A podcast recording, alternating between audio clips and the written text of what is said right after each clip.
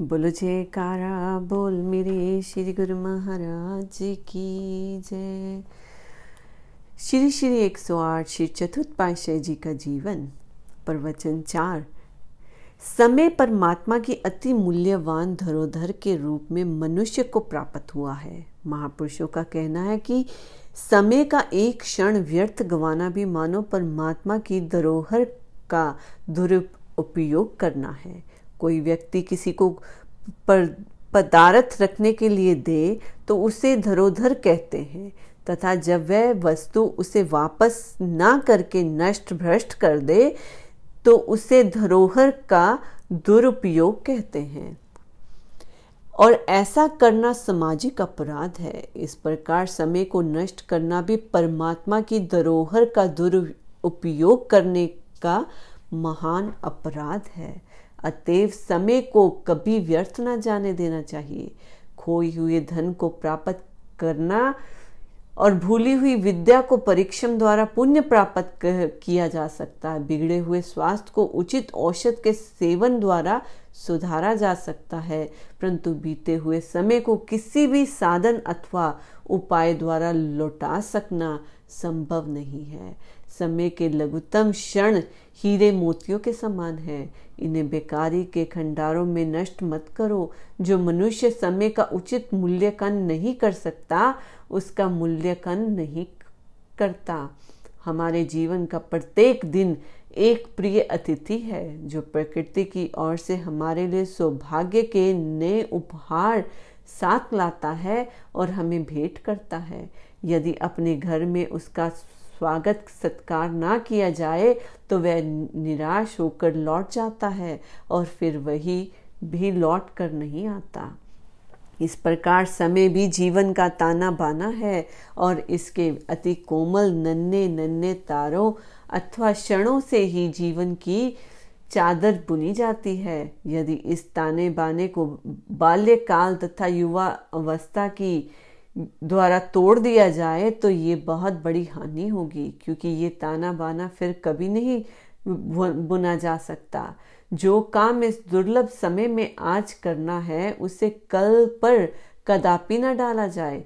अभी इसी क्षण पूरा कर लिया जाए, अर्थात इसी समय में भजन अभ्यास कर लिया जाए। भजनाभ्यास में आलस अथवा प्रमाद ना पाया जाए। समय को शब्द तथा नाम की कमाई में लगाना ही बुद्धिमान, मानी और चतुराई का रहस्य है। गुरुमुखो, श्री गुरु महाराज जी अपने प्रवचनों में समझा रहे हैं कि समय की कदर, जिस इंसान ने समय की कदर नहीं की, उसने मानो भगवान की दी हुई चीज़ को सही उपयोग नहीं किया। जैसे दुनिया में अगर कोई आपको चीज़ देता है, कोई ज़मीन ज़्यादा दी और आप उसको समय पे वापस नहीं करते, उसका, उसको ख़राब कर देते हैं तो वो अपराध कहलाता है कि आपको किसी ने चीज़ दी और आपने उसकी चीज़ वापस नहीं दी सही तरीके से। तो इसी तरह जो समय है, भगवान ने हमें दिया है क्योंकि जो समय बढ़ रहा है आगे, वो वापस नहीं मिलता। एक बार आगे गया, समय वापस नहीं लौटता। अगर समय में अच्छा काम कर लिया या बुरा काम कर लिया, सही काम कर लिया या गलत काम कर लिया, उसको सही उपयोग किया, तभी हमें फ़ायदा है। नहीं तो ये समय तो व्यर्थ हो ही जाना है। अगर कुछ करोगे, तब भी नहीं करोगे, तब भी।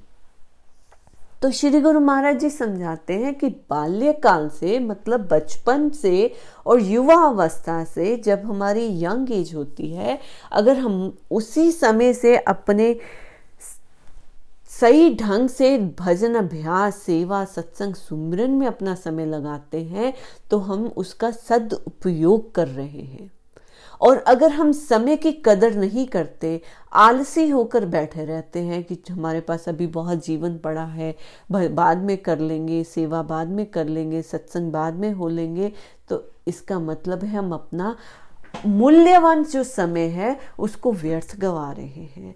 तो गुरुमुखो, श्री गुरु महाराज जी समझा रहे हैं कि समय की कदर करना सीखो। जो इंसान सही समय पर सही कदम उठाते हैं, वही फल पा सकते हैं। अगर कोई ट्रेन पकड़नी है हमें, अगर समय पर ट्रेन पे पकड़ने के लिए स्टेशन पर पहुँचेंगे और हम पकड़ सकते हैं। अगर हम आलस करके घर में बैठे रहेंगे, अरे ट्रेन तो अभी बहुत दूर है, कोई बात नहीं, चले जाएँगे चले जाएँगे। ट्रेन तो अपने समय पर आएगी और चली जाएगी।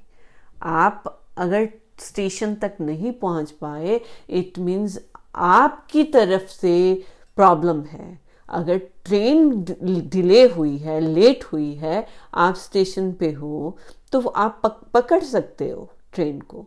लेकिन अगर आप नहीं पहुँचे तो ट्रेन तो आकर चली जाएगी।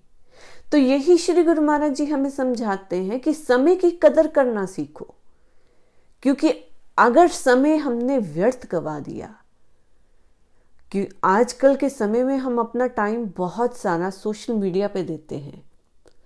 फेसबुक हो गया इंस्टाग्राम हो गया यूट्यूब हो गया अदर सोशल एप्स हो गई, कि कितना समय हम उस पर सिर्फ़ हँसी मज़ाक में देखने में निकाल देते हैं इधर उधर की बातों में निकाल देते हैं, कौन कहाँ घूमने गया था वो देखने में निकाल देते हैं। बस इसी में अपना समय व्यर्थ गवा देते हैं। तो गुरुमुखो श्री गुरु महाराज जी समझाते हैं, अपना एक नित्य नेम करना है, भजन अभ्यास से जुड़ना है, सेवा से जुड़ना है, अपना सही समय जब हम उसके साथ जोड़ेंगे तो हम परमात्मा की दी हुई देन में को सदुपयोग कर रहे हैं। नहीं तो समय तो चले ही जाना है, और अगर हम समय को नष्ट कर देंगे यूज़ नहीं सही तरीके से करेंगे तो हम भगवान के गुनागार हैं। जो पूंजी हमें भगवान ने इस समय की दी है, वो हम ऐसे ही नष्ट करते जा रहे हैं, क्योंकि बीता हुआ पल वापस नहीं आता। तो गुरुमुखो, श्री गुरु महाराज जी की इस शिक्षा को याद रखें और समय की कदर करें।